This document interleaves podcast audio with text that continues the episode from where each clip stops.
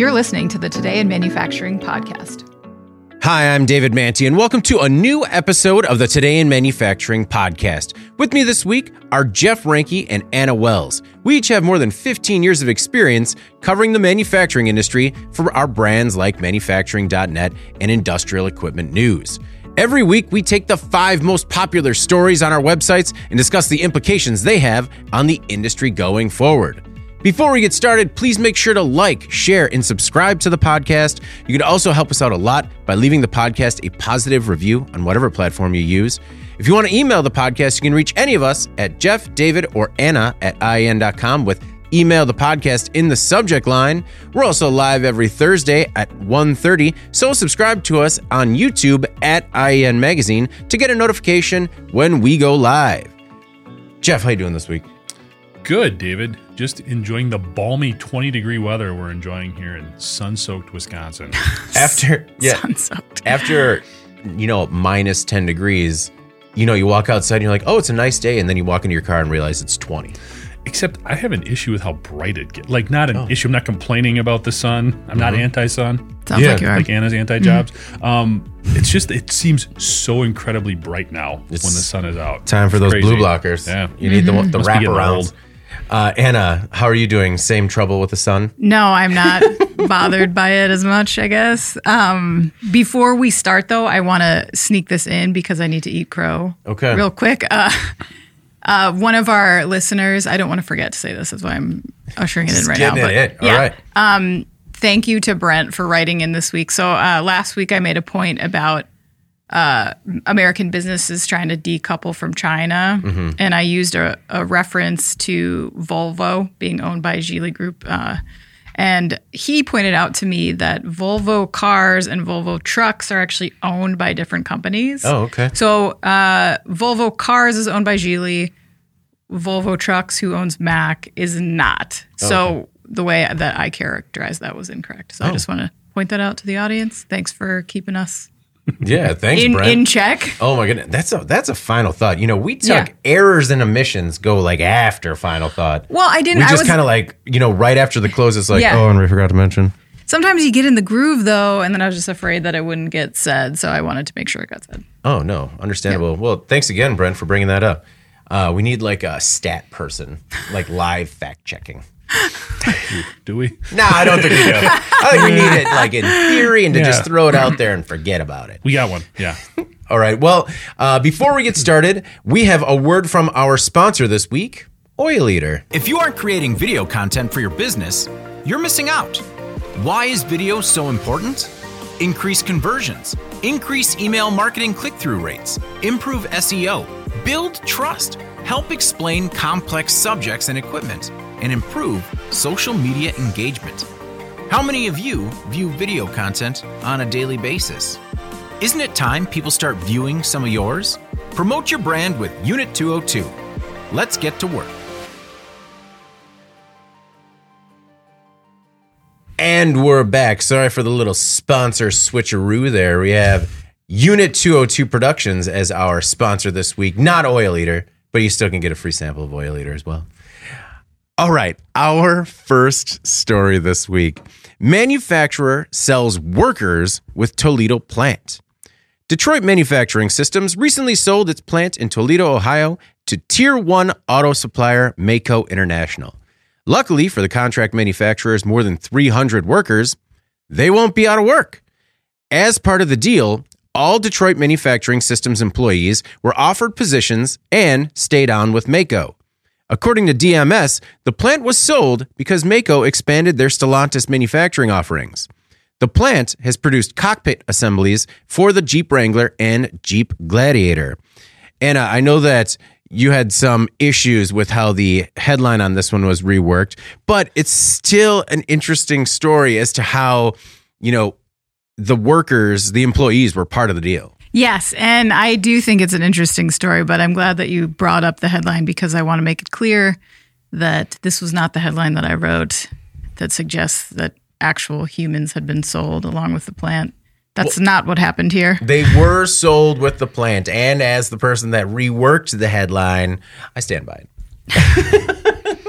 I'm with Anna on this one. Yeah, it was uh It was a, a negotiation that involved offering jobs to these workers that were already working for Detroit Manufacturing Systems. It was kind of a, a cool story. This came to us via a press release that um, Detroit Manufacturing Systems had produced. Um, they operated this plant for four years. They were not exactly clear on why the plant was sold.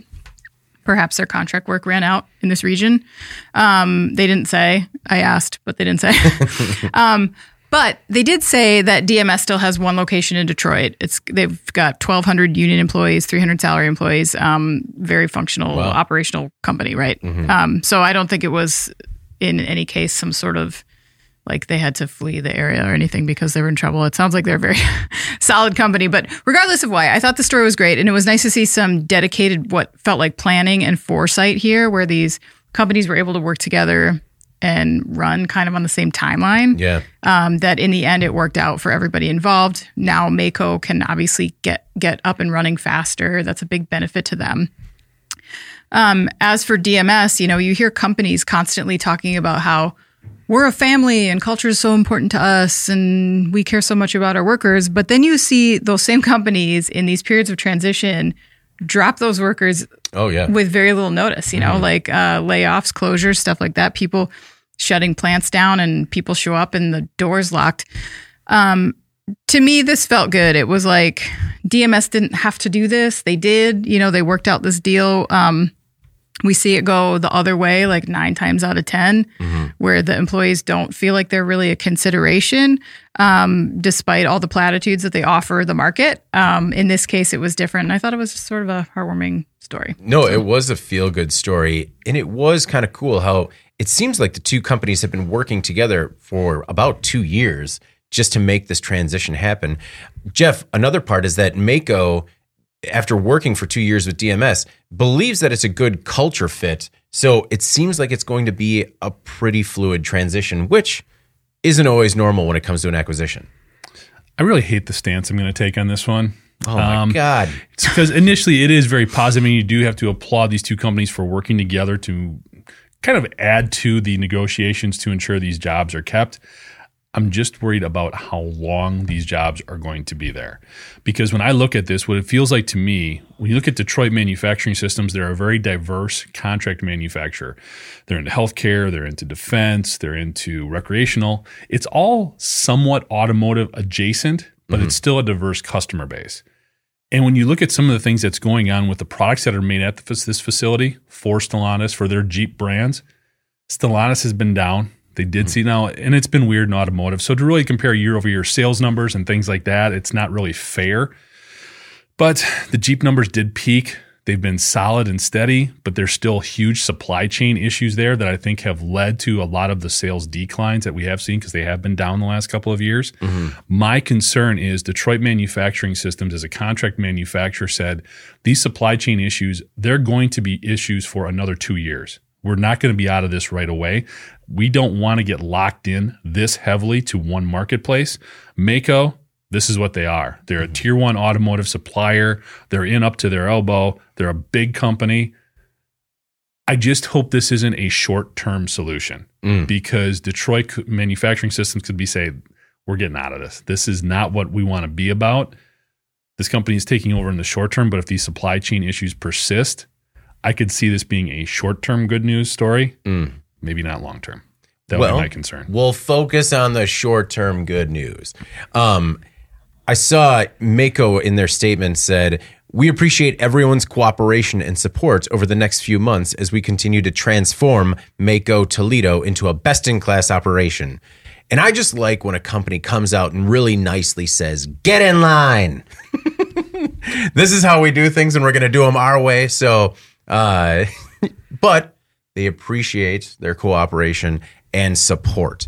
Um, another part of this that was uh, that Mayco made a point of addressing on its website was stating that they had uh, thanked the employees who had traveled from other Mayco facilities to this facility over the past year just to try and help this transition um, work.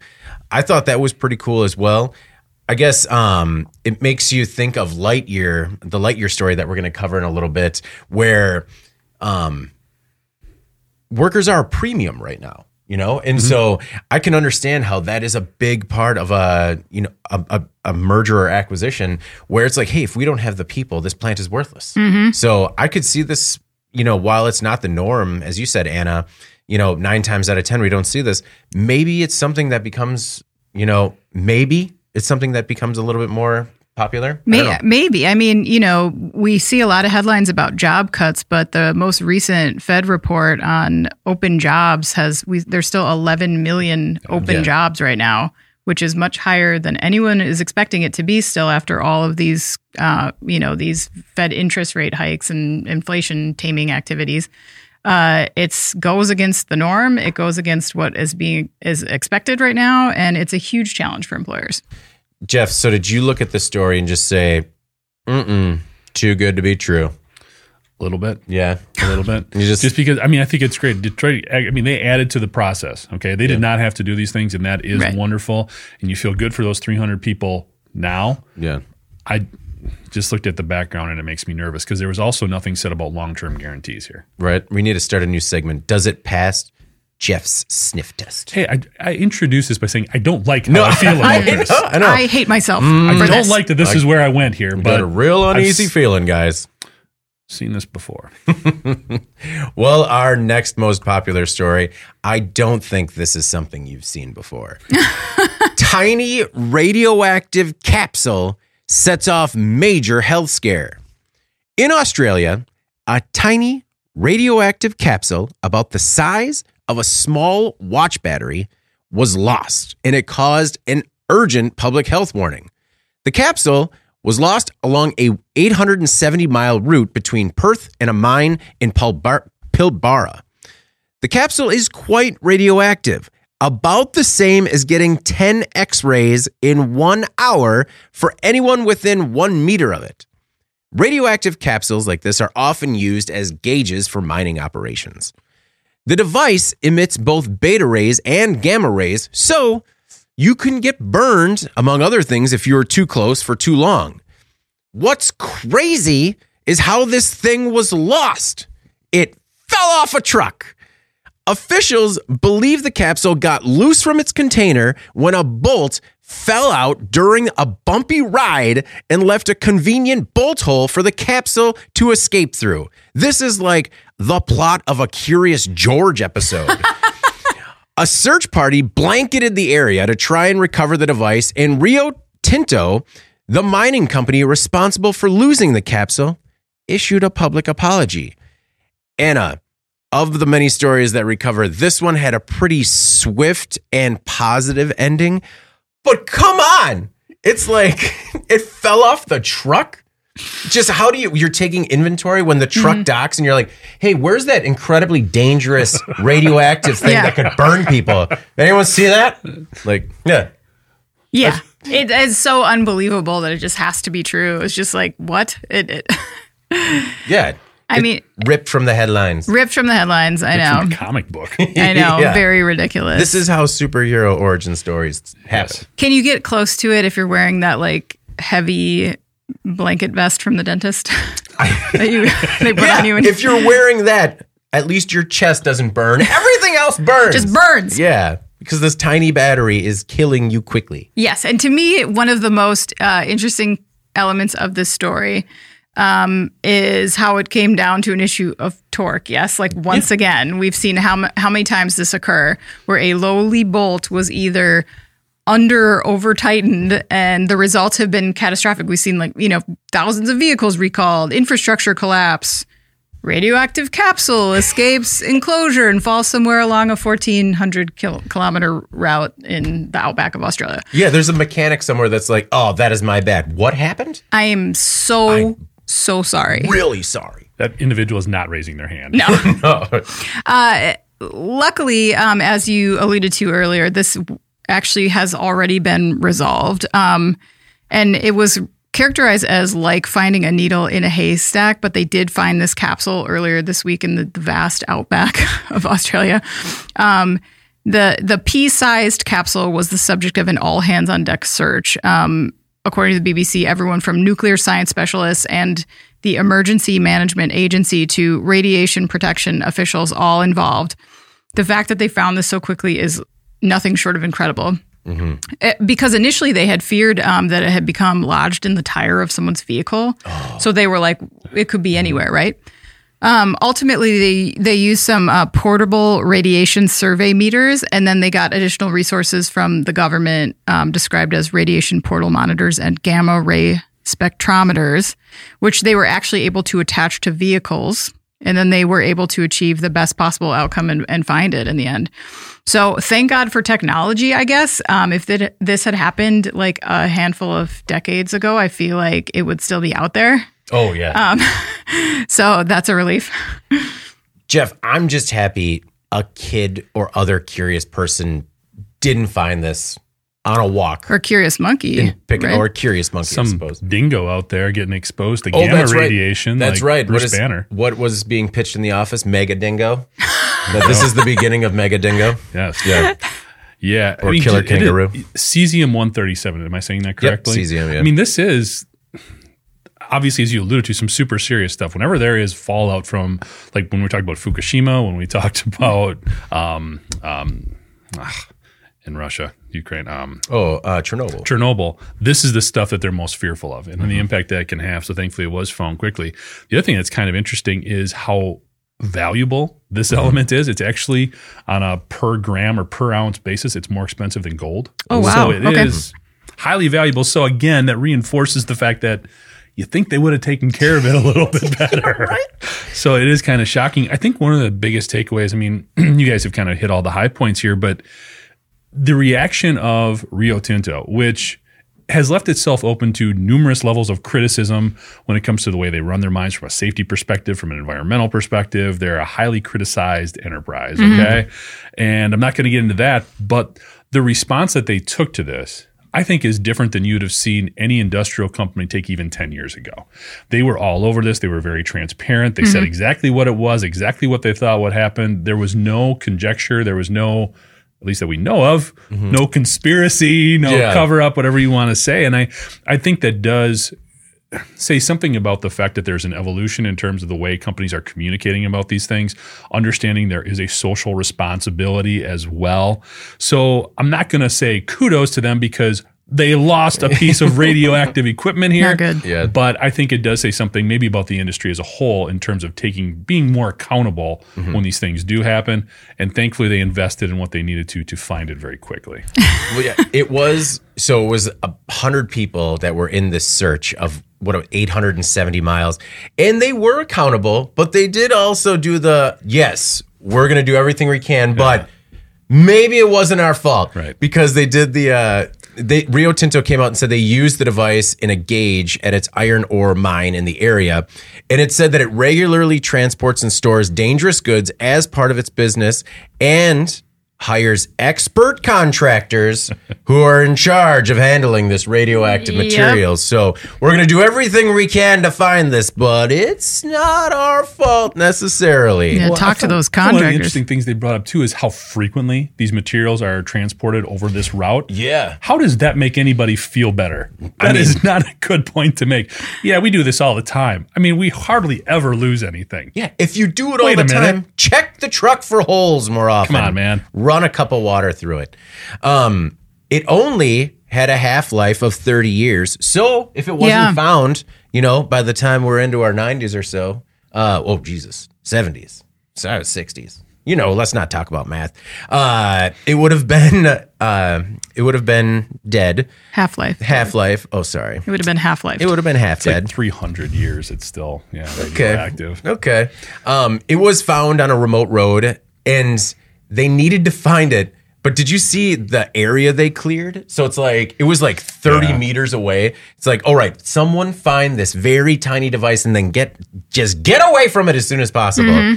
Um, it was found six days after it was lost and it was six feet off the road. It was just, when you think of Dink, dink. yeah. Just when, when you think of an eight millimeter high, six mil- millimeter round device falling off a truck on a remote road about 900 miles long, it's incredible that they found that in six days. Just incredible. Yeah, and David, I, I have to say, based on Jeff's response to the first story, I thought that his position on this was going to be, I wish that they never would have found it.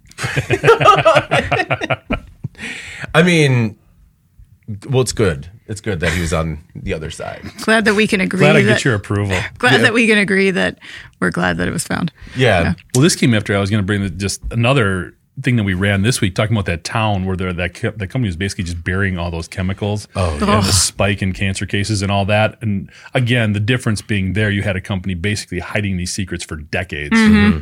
Here, you had a company at least owning up within days. For Yeah. sure. Yeah. Doing the right thing. All right. Our next most popular story OSHA finds duct tape machine guards following worker fatality. Great Lakes Polymer Technologies is a plastics manufacturer in Kingman, Kansas. The company faces nearly $300,000 in OSHA penalties after a worker was killed last summer while trying to clear a bagging machine. According to OSHA, the employee got caught in a rotating part inside the machine and was pulled into the rotating bars. An OSHA investigation found duct tape over the safety interlock, which was used to prevent the machine from shutting down. Great Lakes, which is doing business as FabPro Polymers, makes plastic fibers used in cement and other construction materials. Jeff, the company was also fined for training problems and fall hazards, but let's focus on that duct tape. That, if that's not a safety red flag to anyone and everyone in that plant, I don't know what else could be. Yeah, this is we just keep having these these stories about disabling these machine guards and disabling the lockout tagout stuff. It's kind of mind blowing. Forget the 300 grand here for a mm-hmm. minute. When you're looking at this, what the impact was here, somebody being sucked into this piece of equipment. I mean, it's just tragic. And what's kind of also, you know, the, the National Safety Council puts out their top 10 incident report every year at the mm-hmm. safety show. Excuse me. And it's based on the number of OSHA fines that are registered under those headings. And for the last five years or so, we had seen the number of um, fines issued for machine guarding and lockout tagout violations decrease until last year. 2022, we saw both of those do an uptick. Wasn't huge, but it was going the wrong direction. And that's concerning for a number of reasons. And one of the things that I think about immediately is a lot of the new market elements that are out there that are potentially pushing enterprises to embrace n- rounding the corners when it comes to safety. Mm-hmm. And the impacts are obviously detrimental and horrible. Forget the money, we're talking about people's lives. Right. So when we look at the fact that we're under supply chain pressure, we look at you know this company putting out plastics and infrastructure, products that are used in building and infrastructure. You could see how it, the focus was on we need to get this product out the door. We're getting a premium price right now. They don't have enough of it. Move, move, move. Safety gets pushed to the side. Mm-hmm. That's a culture issue. That's oh, a management issue. That isn't a worker knowledge issue. That is taking shortcuts that you have to feel start from the very top and are reinforced down throughout the organization. For something like duct tape, the, the other part of that, when you look to think about it, is when it's that elemental or that basic, mm-hmm. and somebody sees OSHA people coming through and they just don't take the duct tape off the button. Yeah. I mean, that just reinforces how this is ingrained as a this is what we do. This is how this is business as usual. Mm-hmm. And that's what's doubly dangerous when we read about these types of instances. Right. It's not just completely ignoring the safety element. It's just how ingrained it is into the consciousness of all of those workers. That's Right. the biggest problem. Well, and Anna, I would, I like the, oh, I don't like, I, I see the supply chain pressure angle on a lot of these su- safety stories that we do. But when it comes to a company that's been cited previously in the past, um, I think it just is straight up culture and bad management. It uh, it is. Um, but I I first want to say I totally agree with Jeff that this is uh you know this is a culture problem that's inexcusable. Um, but to your point, yeah, I mean the OSHA cited this company at the same facility for similar violations in 2019. Uh, one of the local uh, news stations reported that a group called Fact Finder 12 looked into FabPro's history, which included other OSHA violations dating back to 2016. Twice in 2016, the company was cited for five violations that OSHA classified as serious. And they fined the company at the time $40,000. In 2019, the company again was cited for five serious violations after a worker lost a finger in an accident. Um, this led to another fine of $47,000. I know we talk a lot about how meager fines don't create deterrence. Um, but at some point, I think uh, you know, to Jeff's point, you just got to call out this company for being completely negligent and remiss in basic safety procedures. Um, I agree that OSHA needs to escalate its fine structure, and it it is in reality. Um, if you look at how maximum penalties for serious and other than serious violations have increased um, to over fifteen thousand dollars per violation compared to 2015 when fines were only seven Mm-hmm. So they've more than doubled in the last you know handful of years. Um, keep going, OSHA, but this doesn't stop with OSHA. This is basic decency on the part of these plant managers. I mean, you know, your point about the tape. If no one sees that as a problem, there are not layers of checks and balances in that company. There's somebody at the top who knows what they're doing that's not doing it, and everyone else has tuned it out. They feel maybe like they're being taken care of and they're not. They don't know that they're not, you know? That's inexcusable. Um, the OSHA area director for Wichita, Kansas, Todd Underwood, uh, gave the following quote after this happened. He said, Proper machine safety procedures and training could have prevented this worker from losing his life. The manufacturing industry knows well that moving machine parts can be deadly, especially when proper guards are not used and safety procedures are ignored.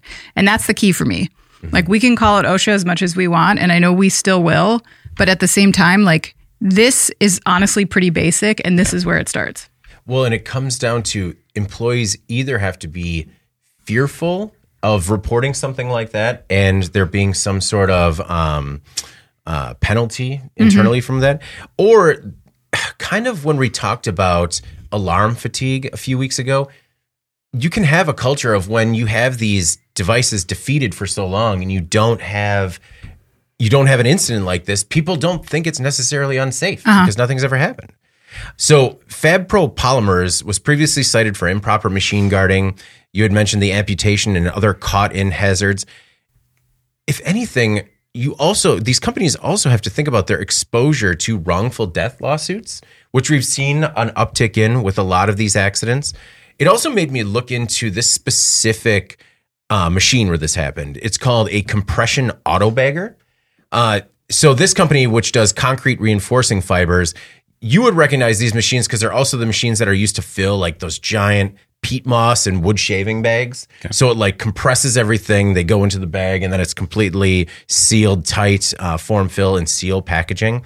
Um, and they are just, first of all, they're impressive machines, but incredibly da- like I can't think that you would look into that machine and think that you could go in and have any body part exposed in these machines without it being incredibly dangerous. Um, I also wanted to call out two particular uh, um, comments that we had on the site. The first one was by John Cooley, um, who is a uh, frequent commenter on the website.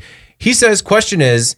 Was the bypassed safety done by management or by lazy workers? I have seen safety switches disabled because a repairman doesn't want to walk 50 feet to a switch box. And I understand that. Um, you know, but sometimes we kind of race ourselves to the bottom by trying to blame individuals rather than seeing it as a company problem. Yeah. Um, I'm more with KJ on this one, which is sometimes rare when it comes to KJ's comments.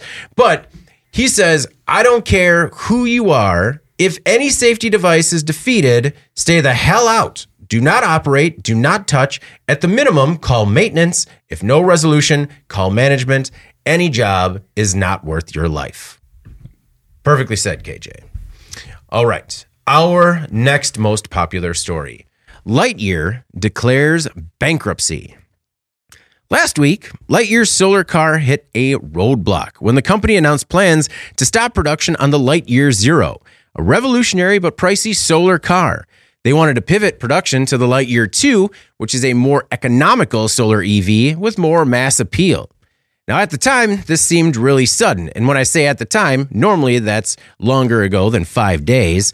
But it seemed pretty sudden that Lightyear had begun production on the Zero less than two months ago and planned on using that money to fund the two's development. Well, on Friday, as we were recording this podcast, talking about that previous story, like literally at the exact same time, reports surfaced regarding the bankruptcy of Atlas Technologies. Atlas is a Lightyear subsidiary, and its demise likely means the end of the solar electric car maker. Some 600 employees are likely out of a job at Lightyear, which is based in the Netherlands. The company doesn't have the money to pay salaries. However, the bankruptcy curator charged with sussing out the financials is trying to keep all staff on board for the immediate future. He believes that the staff could be key to making production restart more possible.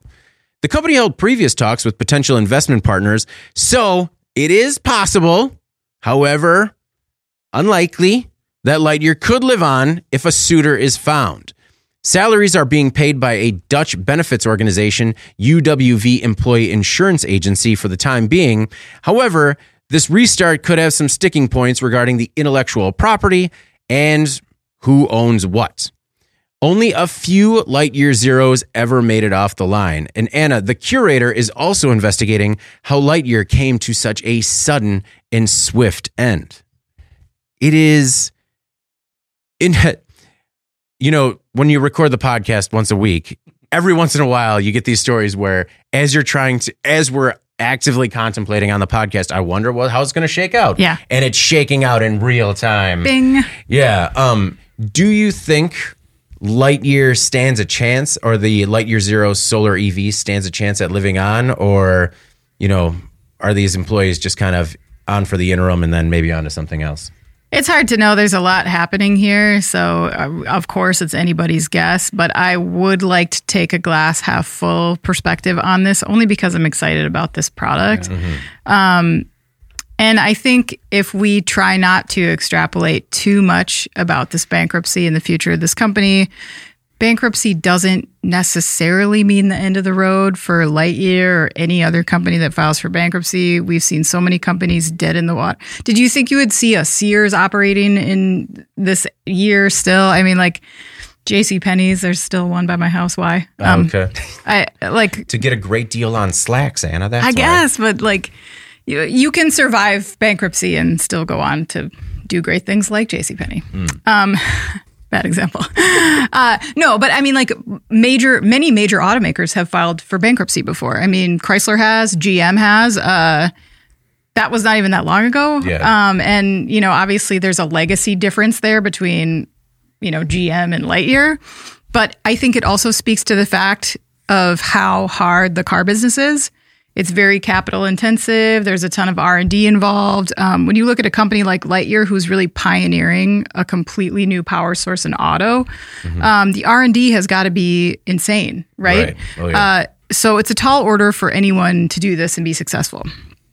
Um, but I don't think that that means that Lightyear is dead necessarily. As you mentioned, the bankruptcy curator seems to have some insights here that maybe are not public, but do indicate to the, to him that um, he believes this is potentially salvageable, and he wants to give them some more time to pull themselves out of this. The curator said that he will look to restart business, focusing on the more affordable Lightyear two, as you mentioned. Um, the company said that in the coming period, the trustee will focus on the position of the employees and creditors, as well as assessing how the Lightyear concept can be continued. I think the benefit here maybe is that Lightyear already has the pivot in place. Um, they've already said like we were we were doing this the wrong way. We're gonna backtrack and we're gonna do it the other way.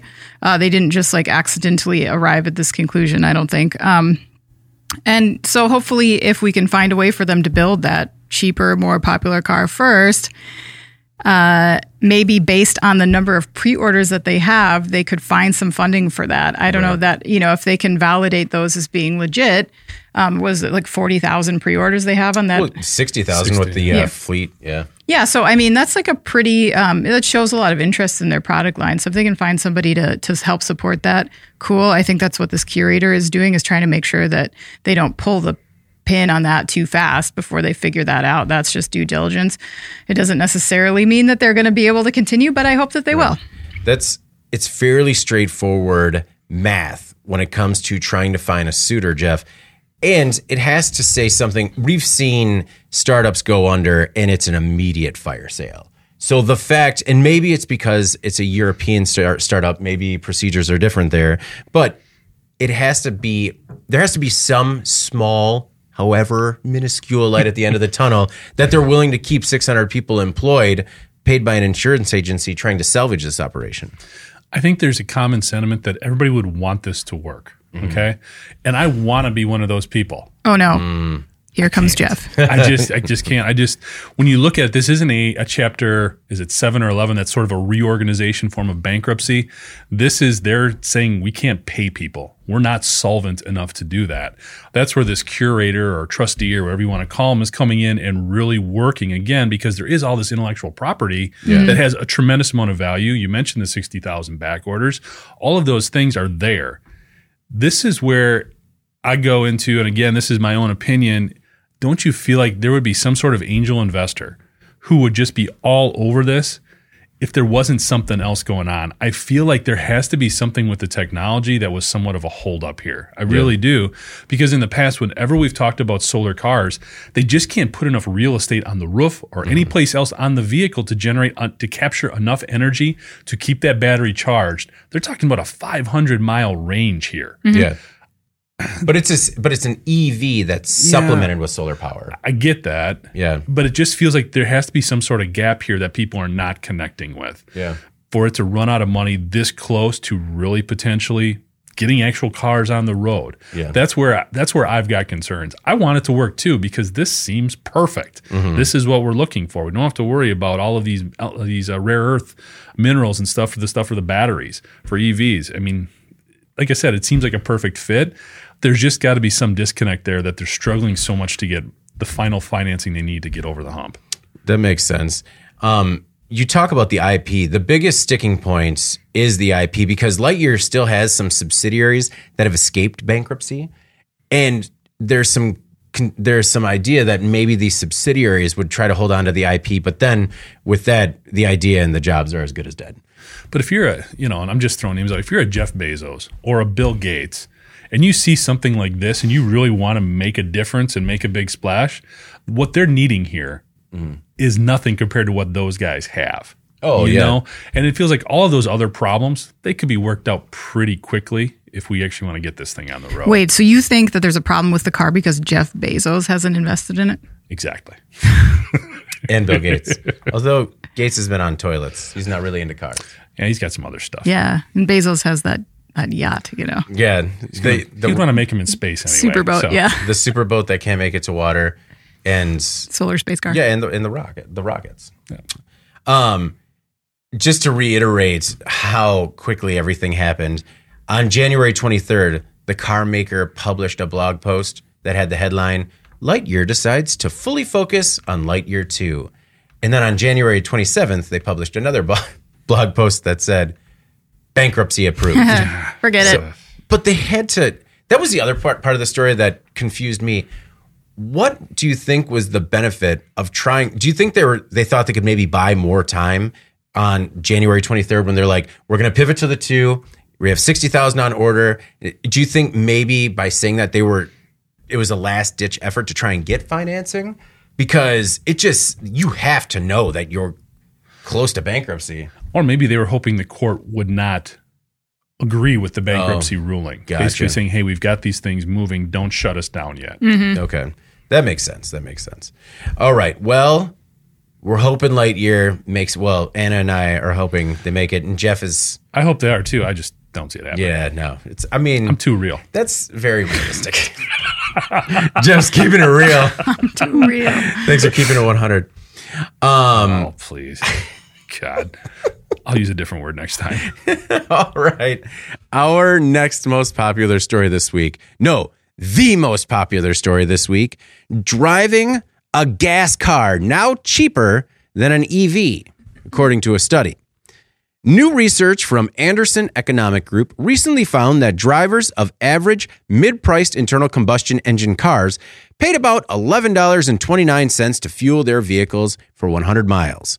That is about 31 cents cheaper than it costs to drive a mid priced EV the same distance if the driver is charging mostly at home.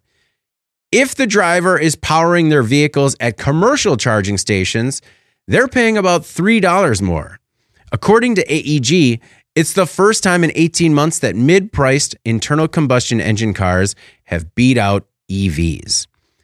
Anna, it seemed like a very specific focus for the study. It seemed like it had a lot of variables to come to these numbers. Do you trust this study and what Anderson Economic Group came up with regarding ICE vehicles being cheaper to fuel their vehicles than EVs right now? I mean, I guess you could look at it in that way, but I guess my question would be why. Um, I know the story got a lot of attention because of the push towards EVs that's happening right now, but I just want to reinforce the fact that the shift to EVs is not about price. It's not about creating a cheaper car. That misses the point here. Um, we're trying to make ones that don't run on fossil fuels. Um, for this to be a new technology and the difference be so minimal, that seems like a, a win to me. Yeah. When you consider the trade off. Um, and this is always going to be a fluctuating comparison.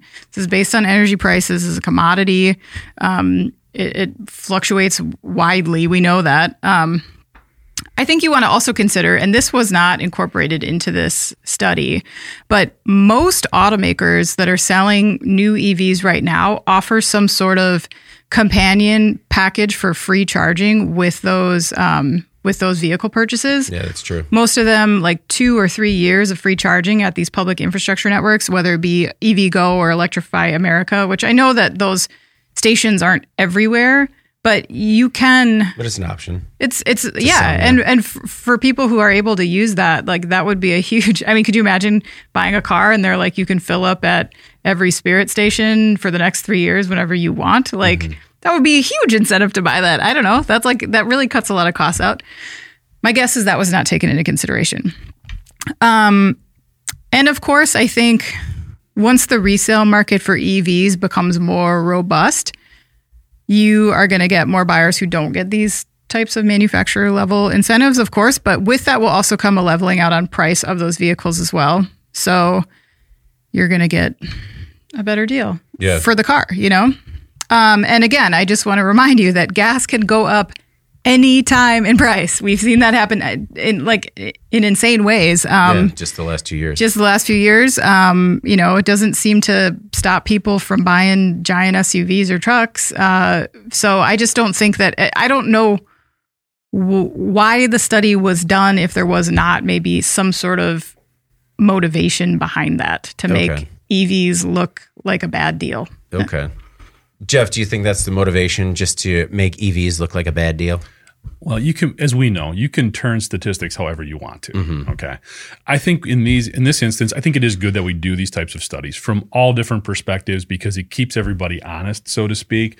You can, again, you can manipulate them to say what you want to and take on your perspective. What it really comes down to, in my opinion, when it comes down to EVs versus internal combustion engine vehicles, when you look at the cost element, it's so individualized. It so depends on how you use that vehicle, where you're going. This this factored in mid-size What about SUVs? Okay? Oh, that's- well, what no, about trucks? I mean, there's so many personal elements to the way automo- people use their vehicle. This is kind of hard to, to, to do. I understand the premise, Yeah. but I think that there's just so much personalization involved there. that was a big part of the study is they said there's not enough uh, data on trucks SUVs, luxury cars, and EVs. So that's why it was very specific to this sort of mid uh, mid level EV and industrial uh, or internal combustion engine. Well, and the other thing too, Anna touched on it in terms of your motivations for buying an electric vehicle. Okay, and you know the, the environmental element is the obvious one. Cost plays a part. There's no doubt about that. Mm-hmm. But there's also been companies that have done studies. There's a company called Jerry, and basically they're like an, an app that takes consumer information, provides it to insurance companies. One of the two two of the biggest reasons they found that people are interested in EVs are convenience. They don't want to go to a gas station.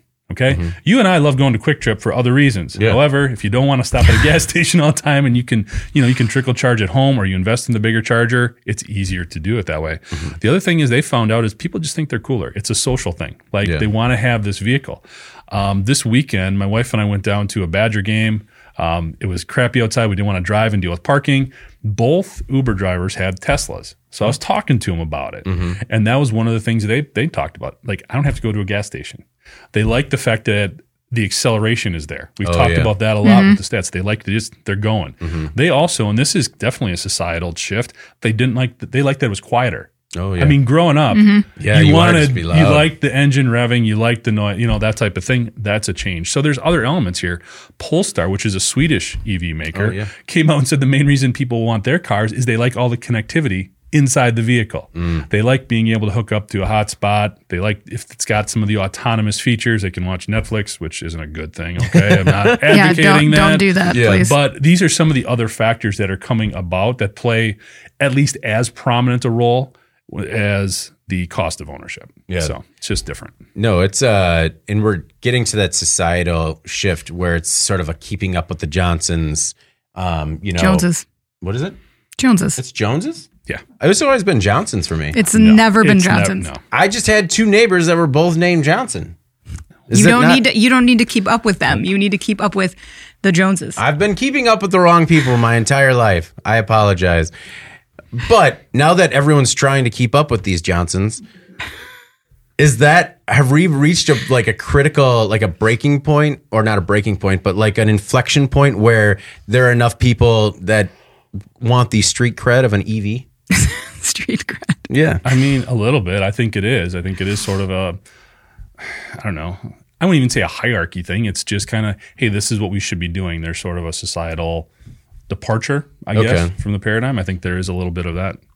Uh, and I did want to mention some of these caveats when it came to how they calculated this, because Jeff, you're right. You can massage the numbers in any way, especially when you have calculating driving costs, um, being calculated using uh, underlying the cost of energy sources like gas, diesel, and electric, uh, state taxes for road maintenance, the cost of operating a pump or charger, and the cost of driving to a fueling station or deadhead miles. Just had a lot of, you know, I just see somebody with the advocates like, no, no, no, no, no, no. It's gotta, it's gotta be more. It's gotta be more. Um, but I don't know. I think both of you guys raised really in- good points about how the EV movement is happening, and it seems like the ball just continues to roll forward. And uh, when people kind of push back on it, it seems like they're you know kind of being left behind a little bit. Well, it's, there's no need to criminalize either one. You've Right. got all the information. Do what's right for you. Yeah. All right. Well, before we move on to, in case you missed it, we have another word from our sponsor, Unit 202 Productions. If you aren't creating video content for your business, you're missing out. Why is video so important? Increase conversions, increase email marketing click through rates, improve SEO, build trust, help explain complex subjects and equipment, and improve social media engagement. How many of you view video content on a daily basis? Isn't it time people start viewing some of yours? Promote your brand with Unit 202.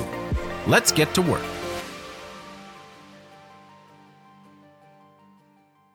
And we're back. But before we get started with In Case You Missed It, producer Eric said that we played either a Unit 202 Productions commercial or possibly Oil Eater. I'm not sure, but either way, support the sponsors of the podcast. They're both great. In case you missed it, the stories that, you know, maybe weren't as popular on the website, but still stand to make a big impact on the industry going forward. I'll go first this week because when I picked the In Case You Missed It, it was not in the top five. But it, over the last few hours, it really caught on and got a lot more traffic and would have wound up in the top five. But once we already had it set, I don't know. I didn't. I didn't want to betray the sanctity of our format, but also, you know, we already had our notes, man. So You stand on a wall, David. it's about a shape shifting robot that escaped a jail cell in a test Why did they put this robot in jail for the test? because Did he commit a crime? It's a human thing to do. You should have seen the atrocities. A multidisciplinary team of engineers from multiple universities may not have cited Terminator 2 as inspiration, but their miniature shape shifting robots look like they came straight off the Skynet, Skynet production line. The material is called magnetoreactive liquid solid phase transitional matter, or MPTM. And the team recently put it through its paces to test its quote, shape morphing. A video from the study shows a robot inspired by a Lego minifig escape a cage by turning into liquid. It is pulled through the bars by an external magnetic field and then restores its original uh, state by flowing into a mold. The material also jumped a 21 millimeter moat, climbed a 12 millimeter wall, and split up to cooperatively move objects before merging back together. The study also said the material could bear about 66 pounds and move approximately 3.3 miles per hour. I don't know if you guys had an opportunity to watch the video of this happening, but it is creepy, it is cool, and it is real life T1000 stuff, man, because it was interesting to see this, you know, first of all, probably wrongfully accused minifig behind bars and unknowing how it's going to escape, it melts, is drawn out, and then reforms. It's incredible. It was, uh, I've, you know, I've, it's happened. We've had 104 of these now. It happens all the time where there's cool new technology. And I'm just really excited by it. Some of the other things they did in this test, you know, where the um, material splits and then uh, does other tasks before reforming. This is pretty revolutionary stuff. So, David, besides like this thing being able to breach the wall of a medieval castle, like what does it do? What is it supposed to do? So it could be used for a bunch of different applications. Um, one could be wireless circuit assembly and repair. It could be used for assembling parts in hard to reach spaces, um, removing foreign objects from a stomach. It could be used Yeah, for. how dr- weird would that be? I know. Well, I mean, we talk about you know we talk about nanorobots being used for healing and drug delivery all the time. Um, Oh, it's in the stomach right now. I'm watching the video. yeah, it could be used for drug delivery for the stomach. Kind of think of it as, you know, whenever we think of autonomous robots or autonomous drones working in swarms to particularly solve a problem like after a, um, a disaster or a human recovery, something like that, they can kind of do all of that working in concert just on a much smaller s- scale. And the fact that it can uh, melt into such the biggest thing is that there have been previous materials before that have been able to melt from a solid state and then reform but this one is that it really liquefies to be more of a watery substance uh, that's part of the um, this that's really cool but yeah the possibilities are kind of endless for a material like this Yeah, that's really cool. No, it was amazing watching that. I would say though they should maybe hire Studio 202 yeah to do some of their video work because it could have been you. It could have been done a little crisper, yeah a little bit clearer. Unit 202, well unit 202 well them too. Jeff doesn't see the the sponsor ads. He just Right. He just the scenes. shouted out a different sponsor. Go to Studio 202, not Unit 202. you got to keep up with those Johnsons. Um, no, I, uh, I think that part of whenever you see the video come out of these studies, they never know what they're going to get, right? So they basically set up some of these cameras on time lapse, and then they come back. They're like, "Oh, it worked," you know, like Yeah, uh, pretty weird And, and so that's why you get a lot of this footage, and it's pretty crude. It's uh, it's a lot of times it's cell just phone like a, footage. a trail cam or something. yeah. So, but it's uh, it's incredible. Really looking forward to see what comes next from this team of engineers, and you know, hopefully it's not you know what was T one thousand like a cybernetic. It was a problem. Yeah, yeah, it didn't work. It didn't work. Well, out the fact that it can only hold 66 pounds right now, that gives us a little bit of time. It can only hold 66 pounds, but it's tiny. It's also like 3.3 miles per hour. I feel like I could get away Yeah. right now. like it's chasing you from the ground. It's just like just keeps coming. yeah. It's just so slow.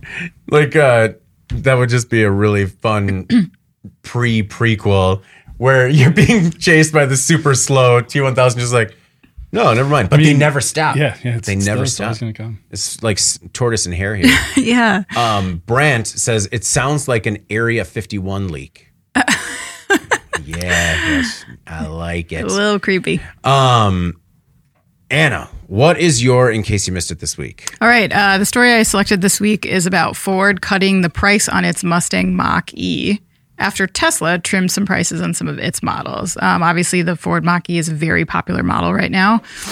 Um, Ford says it's cutting prices on this electric SUV by as much as $6,000. Um, this was just weeks after market leader Tesla took similar steps. Um, so Ford is increasing production on the Mach E. Uh, they're hoping to take advantage of streamlined costs as they do so and reduce prices across the board.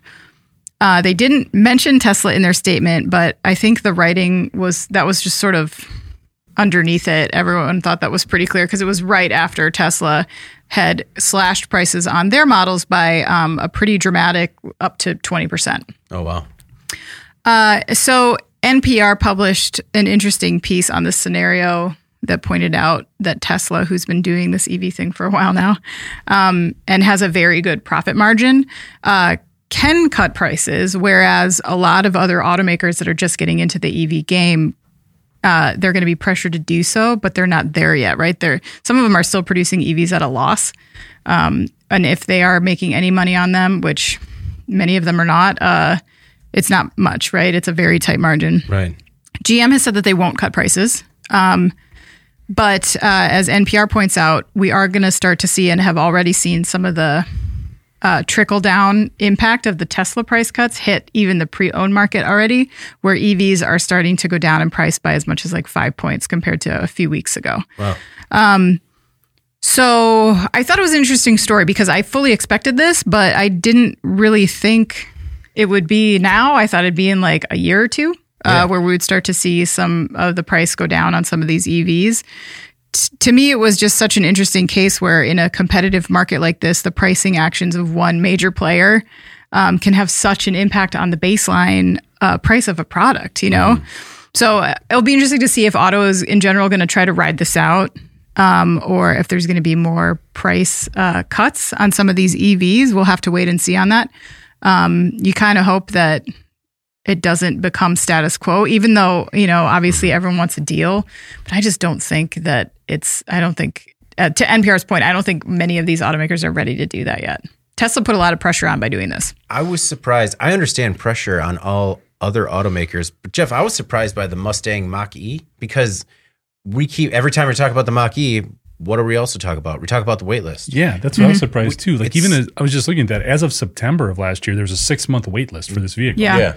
So that was very surprising. I, I think this is dangerous for Ford to follow suit. I understand obviously why, but getting involved in a race to the bottom, that's not something you want to do, especially not with something that has the Mustang name attached to mm-hmm. it. That's So not that a, is- that's not like a cheap product. yeah, I mean, you've got such a legacy brand and so much invested in that brand to pick that particular vehicle, or even like the Ford. It'd be like they did the same thing with the F one fifty with the mm-hmm. Lightning or something. Yeah.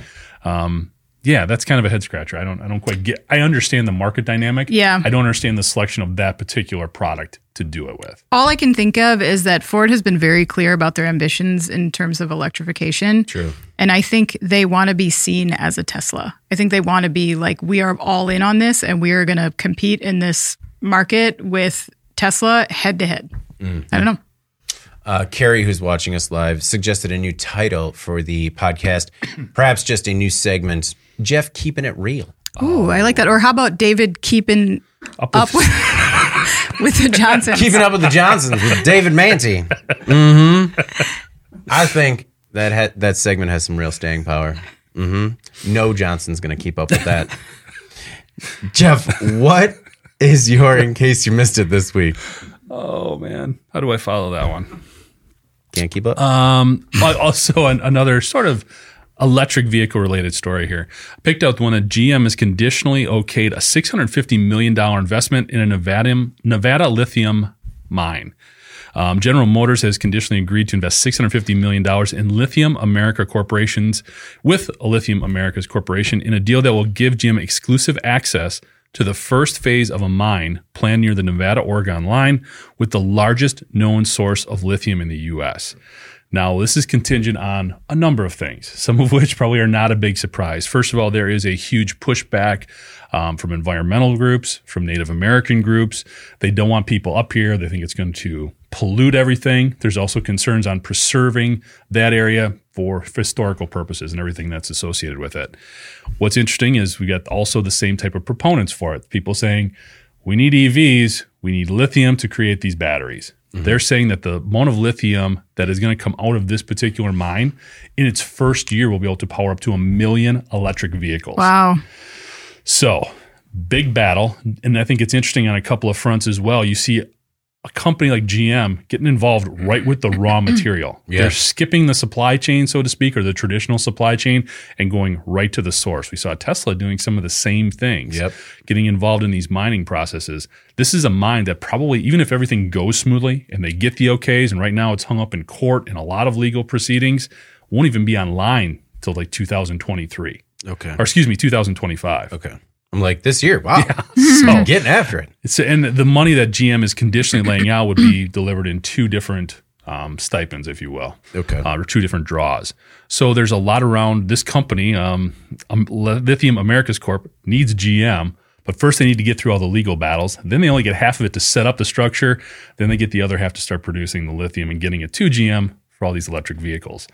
What's interesting is you then have the political component where you've got President Biden and the Democratic Party typically is more pro environment than they would be mm-hmm. pro mining, but they also have an agenda here for electric vehicles that they're trying to push to the point where you even saw the Democratic senator from West Virginia come out and say, This is great. We mm-hmm. need to do this and push this through, which I'm sure puts him in opposition, or at least puts his party in opposition to a lot of people that support a lot of what President who voted for and supported President Biden. So just a lot of different components. This would be the largest investment in a mine that any automaker has ever made. Hmm. Yeah. So a lot of different things at work there when we talk about again, how are we going to balance this need for these minerals with the potential issues that surround mining and obtaining them? Yeah, I you bring this issue up almost every time we have one of these stories because something has to give. We need these materials sourced in the U.S., but mining is I I just uh, the way I always sort of uh, approach mining is I hope that we learn from the mistakes of previous mining operations and try to do it better because a lot of the argument on our website and online is about if you want EVs, you need this. And it's just pretty cut and dry, Anna. Yeah, and it's you definitely have a lot of people to your point that are like pro EV, but are also kind of not in my backyard about the mines. Mm-hmm. And you can see, I'm not saying that to be remiss. I I get that. I mean, nobody wants a mine in their backyard. It's just such a political, such a weird political bedfellows here as well. I mean, whoever thought the Democrats would get in bed with mining? Mm-hmm. I mean, that is that's just such an awkward situation potentially for them politically. And then the supply chain dynamic. This is really where I think there's going to be so much, or these things are going to be resolved pro or con much quick more quickly because you've got these bigger companies with so much more money coming into play. All right. Well, before we get out of here this week, let's go on to our final thoughts. Anna, what final thought do you have for uh, the listeners at home? All right. Well, today, uh, you're not going to get this on the same day as we recorded it, but today was Groundhog's Day. And um, I am told that there will be six more weeks of winter, which I think is like the bad one. But in Wisconsin, six more weeks of winter is like, oh, that's actually pretty good. Yeah. Like that gets us to like, Can you limit it to six? yeah, that gets us to mid March. Cool. Like uh, it's 10 more weeks of winter that I don't want. Uh, so that was exciting to hear. My um my five year old twins this morning were super excited to see what Mr. G had to say. That's the they have a puppet in their classroom named Mr. G. He's the groundhog. Very nice. Um, but uh, yeah, they said more winter. So we're here for it. Six more weeks though. That's it. That's all I'm doing. You're uh, you're not gonna when we have that ten inch snowfall in April. You're just Yeah. like, but the groundhog But I didn't sign up for this. Phil's a liar. Yeah. Man, uh, no, actually, Groundhog's Day is also my brother Ryan's birthday. So, Ryan, if you're watching, happy birthday. Hope you have a good one. Um, also, a great story for kids if they're into groundhogs is uh, Wake Up Groundhog. It's very good. It about uh, Punxsutawney Phyllis. Pretty good. Um, Seth, who's watching us live, just says fingers crossed. Fingers crossed. No snow in May. No, So- Seth, I won't. Makes softball awkward. I won't Oh, I tolerate know. it. Um, I always like it when it snows for the first couple of games of softball. It's like, mm, it's Wisconsin. Um, my final thoughts this week. Uh, the first, we had a really cool comment from Alex Gray. We were talking last week about the A380 parts and which ones we would, which ones would be fun to buy. And I can't believe I left this out. Uh, Alex says the slides. Ooh, the escape slide, the right? slide. Yeah. He says when it comes to surplus A380 parts, I'm shocked that you wouldn't immediately go for the evacuation slide. You know what, Alex? I was shocked. I forgot that as well. Putting this on your roof, on the roof of your house, would make your kids the most popular in the neighborhood. I'm not saying I necessarily want more kids at my house. Um, but if you have a pool, it's the thing that leads to the thing. Oh, There you go. He just fit them all into a neat box, and thank you, Alex. and I will, on the next auction, flirt with that slot. Um, my other final thought was this previous weekend, we had the opportunity to take in some casual entertainment in the form of monster trucks yes. which are amazing. And I will also say that it was just really um, a fine line between whether or not Buckshot would take out Alcatraz in the final. And it was just made for some really high drama. so who did? But Buckshot persevered. It was really, you know, they built it up, but Buckshot was going to win far and away. Um, but seeing the excitement of all the kids in the audience, you know, and the grown-ups, but the kids, it made me think the cloud of smog inside the poorly ventilated facility aside, that there was had to be an incredible kind of STEM outing without me knowing it because my kids were asking questions about how do they make the trucks so big? How are the tires so big? Why is the bus monster truck that we're about to ride spraying oil everywhere? And is that safe? Um, so is or would you guys say that going to see monster trucks is a STEM activity? Um, engineering perspective, absolutely. Yeah. I mean, when you look at what they need to, all the different materials that are involved in those trucks. Mm-hmm. I mean, the mechanic, the mechanical element of it itself is pretty amazing. Yeah. um, how they're able to just stay upright, Yeah. balanced. Um, so yeah, absolutely. Okay. I was just like in the moment, I'm like, no, this is not just Yeah. like cool parent stuff. I think this is we have teachable moments here. Can I ask, was the dinosaur there that like chops the cars? Was No, there? there was He no had the day there was off? no like Motozilla if you're into the elbow grease books. But uh there were a lot of what I liked was that the the event was sponsored by a local like ZB Recycling and Salvage, which must have just provided the cars that they were smashing. Yeah. And so there was no shortage of smashing cars and pieces flying everywhere. I've joked about how I like an event where you can't sit in the first 10 rows because of projectiles.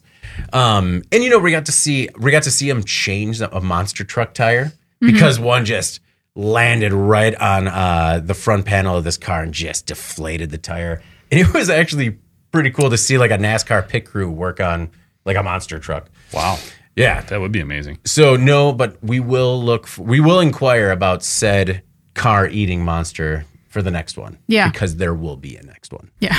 Um, Jeff, what is your final thought this week? Well, this weekend is um, the annual high school presentation of Shakespeare. No, which I always appreciate the kids' ability to because Shakespeare, the language is incredibly difficult. I don't know how to say it, like taxing. Like, and the kids do a great job with it. I miss half of what they're saying. Mm-hmm. yeah, So, if anybody has any tips on how to actually understand Shakespeare and the words coming out of their mouths, I would be grateful for it because I feel like I hardly know what's going on until like something super dramatic does Yeah. happen. And you're like, why is that guy dead? Oh, wait a Yeah. minute. Okay, that, okay, yeah. is it a specific play they're doing? Or are they just doing like vignettes from different? No, it is, and I'm ashamed to admit I forgot the name of the play. Okay. I believe it's is it as you like it? As you like it. I believe yeah. it's as you like it. Yeah. So I haven't seen that one before, so Mm-hmm. it'll be good that way. But I just feel so out of place because this was nothing I ever did in high school or had any association with. So I'm learning. Yeah. More. there has to be an as you like it movie which could help maybe but i will say i love to read uh, shakespeare and it really helps to understand it if you're reading it Yeah. because you just process it differently because you're um, building it in your own mind's eye Yeah, because like Romeo and Juliet last year, you know the story. You Yeah, what's going on. Um, so I'm looking forward to it. Kids always work hard. Um, it's always a good time. But yeah, I just feel like I'm missing things. There's some. Oh sorry go ahead oh, go ahead. i was going to say jesse who's watching us live and i guess an admitted cheater says just get the cliff notes Jesse. Jeff, I found- Oh, that's points. terrible. Jeff, I found this thing called shmoop.com. And Sounds like something I would Sounds visit very legit. frequently. yeah, you you you Is that have something never you do used to it. keep up You with got- the Johnsons? you got to shmoop it that's right You can tr- translate English into Shakespearean. Oh, that's not helpful. Yeah, yeah, I need the I need the exact yeah. opposite. Forget it. you But- can't go the other way I, it's not. I don't know. Maybe I haven't spent much time on So, Shmoop. what is uh, the thing that leads to the thing in Shakespearean? Can you shmoop that? Okay, I'll try it. Hold on. All right. Um, the first live shmooping on our podcast. Who'd have thought? Oh, you want to know what it is? yeah. The thing that leadeth to the thing. That's it. Good That thing was we just- took some time to figure that one Yep. out. Just uh, you have to drop that one after the uh, after the performance when you're telling you know you give the flowers. You do the flowers, right? Sure. Okay. Yeah. You got to say, I believe that career wise, this is the thing that leadeth to the thing. Oh yeah, your you'll, daughters. you'll be able to hear the eye roll. yeah, they will not be embarrassed at all by that. Oh, they won't be embarrassed. They'll just ignore me, like they always do. So Uh, do we have do we have trivia this week? we do. First of all, we had huge response to the podcast polling question from last week, asking, "Would you advise an incoming non-management worker to join a union? Why or why not?" Do you want to get to that one first? Sure. Uh, before this, uh, Brant, who's still watching us live, it says Anna's fact checking. Should have done that last week. Oh, burn! Burn! Harsh, harsh. in my defense, two Volvos? What? All right, I I earned that burn. That's all right. At least you're just getting facts wrong. You're not getting entire idioms wrong that have been around for hundreds of years. Uh, Jeff? So, like I said, we had a lot of response to the poll question about unions. Uh, I'll start with one here from Will. He said, I believe if I were to start a new company and the question of union was brought up, I believe I'd have a company that would be successful without it. The current work climate is in favor of employee, and there's so much media coverage of employers who do not treat workers equitably that whatever benefit a union may have fostered previously is implied. The mentality of frontline leaders is also shifting away from one of dominant to one of civil treatment. It's a bold statement, but if an employee can lead with humility, treat people equitably, and not take advantage of its worker, the union is unnecessary. Yeah, I would agree. That isn't always the case, unfortunately. But we had a lot of different input here. Another one from Tim. He said he was an engineer at GM. The UAW severely lessened his opinion of unions. They could get away with a lot of stuff on the job. However, times have changed. Companies with new timekeeping tools definitely have the upper hand. So his response is Would you advise an incoming non management worker to join a union? He said yes. Okay. Ralph said no. Um, he said um, his experience working in a couple of different union facilities, uh, working with in- individuals who were unable to be rewarded uh, because of the union obligations. He listened to the complaints from the union brotherhood about those instances, but he was helpless to do anything about it. So sometimes the bureaucracy definitely got in the way. Another one from David. Uh, he said unions are run by people in a popularity contest, which has little or nothing to do with whether they can do the job or not. So he said no. Um, another one here. Uh, let's see. Get to a good one here. Travis had some interesting comments. He said he would not. He said um, he would. He has been working for 35 years. Started at the bottom, is now a plant manager. Business is not the enemy. If you don't like where you're at, fix it or move on. Hard lessons from Travis. The last one I thought um, this was actually from somebody who did not leave their name, but they said they would not join a union. But I thought they actually kind of had the best overall perspective on things. They said a lot of it depends on the company and the way it operates and the industry. Unions have been great for protecting workers, but they've also been a hindrance getting things done. I believe they can provide protection to underperforming individuals who may use it as a crutch. So again, it does depend on the situation. Overall, respondents were two to one against joining, advising against joining a union. So Well, non-union supported. thank you for the feedback. Yeah, that's a good one. Anonymous. what is the, uh, are we going to do trivia again this week? Yeah, we'll do another podcast polling question. This one's pretty straightforward. We talked a lot about this stuff um, in this episode, and basically, we just want to know if you've ever looked away about a known safety issue at a facility you were working at. In other words, you saw something along the lines of duct tape over the lockout tagout. Did you look the other way and let it go? Yes or no? And maybe you can tell us a little bit more about what you saw. Mm. So, just want to get some feedback there in terms of how people are viewing safety, and if again because of some of those different pressures within the facility, have you looked the other way? Maybe Yeah. you shouldn't. A lot of anonymous responses to that one. How long has it been since we've done an actual trivia question? And have I been calling the podcast polling question trivia ever since? Um, you go back and forth. I Okay. just I just go skating right over the top of it. I Thanks for burning don't past that one. Yeah, I don't really dwell on it too much. That's good. That's good. I will. Our fact checker will get after that. Yeah, That's right. There is Brent, no get on this. there is no right or wrong answer to anything. If you have some ideas for trivia, David, I would welcome them. But we have a very smart audience, and I want to try to come up with something they can't just Google. No, I uh, I like the polling questions. I just want to make sure that I call them the correct thing. I really like this because I like how it um, continues the conversation You with a lot of everybody that's comments, listening. Um, and I really like. I mean, the feedback's pretty insightful. So I find myself learning stuff from different situations that people kind of offer. So keep it up. It's great. All right. Well, before we get out of here, please make sure to like, share, and subscribe to the podcast. You can also help us out a lot by leaving the podcast a positive review on whatever platform you use. If you want to email the podcast, you can reach any of us at Jeff, Anna, or David at in.com with email the podcast in the subject line.